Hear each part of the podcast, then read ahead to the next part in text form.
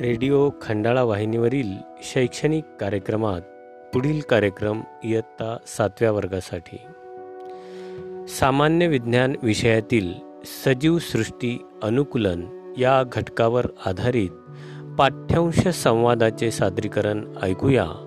कुमारी शुभांगी जयसिंगराव सरनाईक जिल्हा परिषद केंद्रशाळा करोडी पंचायत समिती अकोट यांच्याकडून.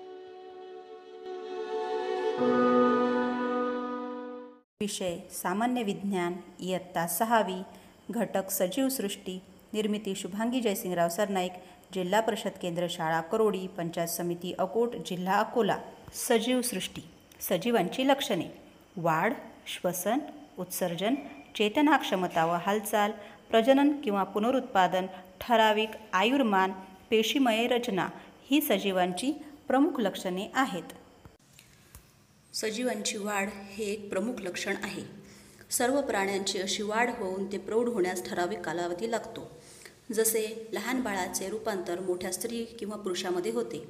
एका बीचे रूपांतर एका मोठ्या वनस्पती किंवा वृक्षामध्ये होते. छोट्या एका प्राण्याचे रूपांतर मोठ्या प्राण्यामध्ये होते. सजीवांमधील श्वसनक्रिया. सजीवांना जगण्यासाठी ऑक्सिजनची आवश्यकता असते. ऑक्सिजन शरीरात घेणे व त्याच्या वापरातून शरीरात तयार होणारा कार्बन डायऑक्साईड वायू शरीराबाहेर सोडणे याला श्वसन असे म्हणतात. वनस्पती त्यांच्या खोड व पानांवरील सूक्ष्म छिद्रांद्वारे श्वसन करतात. वनस्पती कार्बन डायऑक्साईड जमिनीतील पाणी सूर्यप्रकाश आणि हरित लवक यांच्या सहाय्याने स्वतःचे अन्न स्वतः तयार करतात ह्याला प्रकाश संश्लेषण असे म्हणतात. विविध सजीवांमधील श्वसन. विविध सजीव वेगवेगळ्या प्रकारे श्वसन करतात. जसे कोंबडी फुफ्फुसांच्या साह्याने श्वसन करते तर पाण्यातील मासे कल्ल्यांच्या साह्याने श्वसन करतात. अळी ही तिच्या असंख्य श्वसनरंध्रांद्वारे श्वसन करते. पाण्यातील स्पंज ही वनस्पती श्वसन छिद्रांच्या सहाय्याने श्वसन करतात. तर कोळी त्याच्या मागच्या शरीराच्या मागच्या भागील असलेल्या फुफ्फुसाद्वारे श्वसन करतात. सजीवांमधील उत्सर्जन प्राण्यांच्या शरीरात होणाऱ्या अनेक क्रियांमधून निरुपयोगी टाकाऊ पदार्थ तयार होतात. त्यांना उत्सर्ग म्हणतात.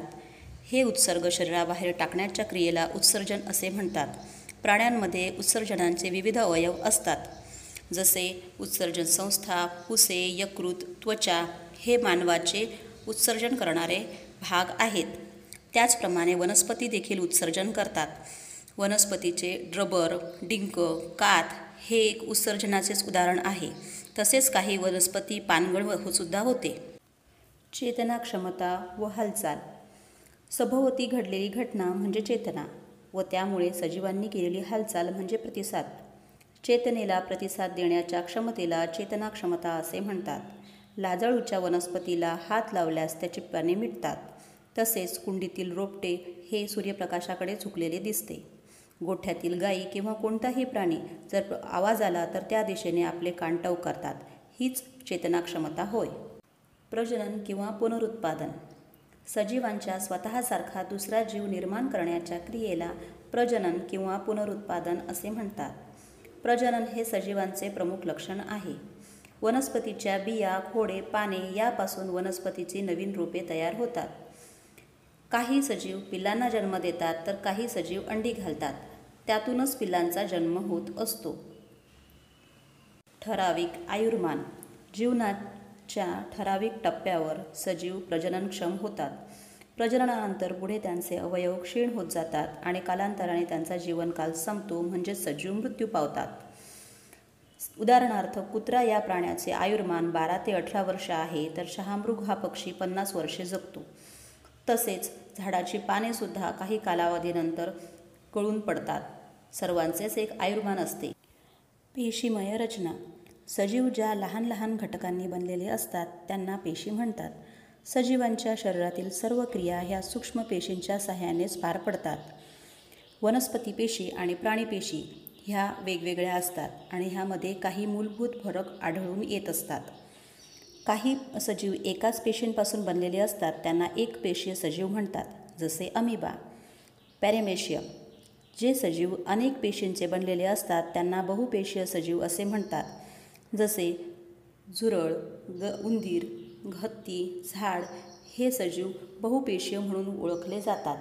पेशींची संख्या वेगवेगळी जरी असली तरी पेशीयमीय रचना हे सजीवांचे प्रमुख लक्षण समजले जाते. धन्यवाद. निर्मिती शुभांगी सरनाईक.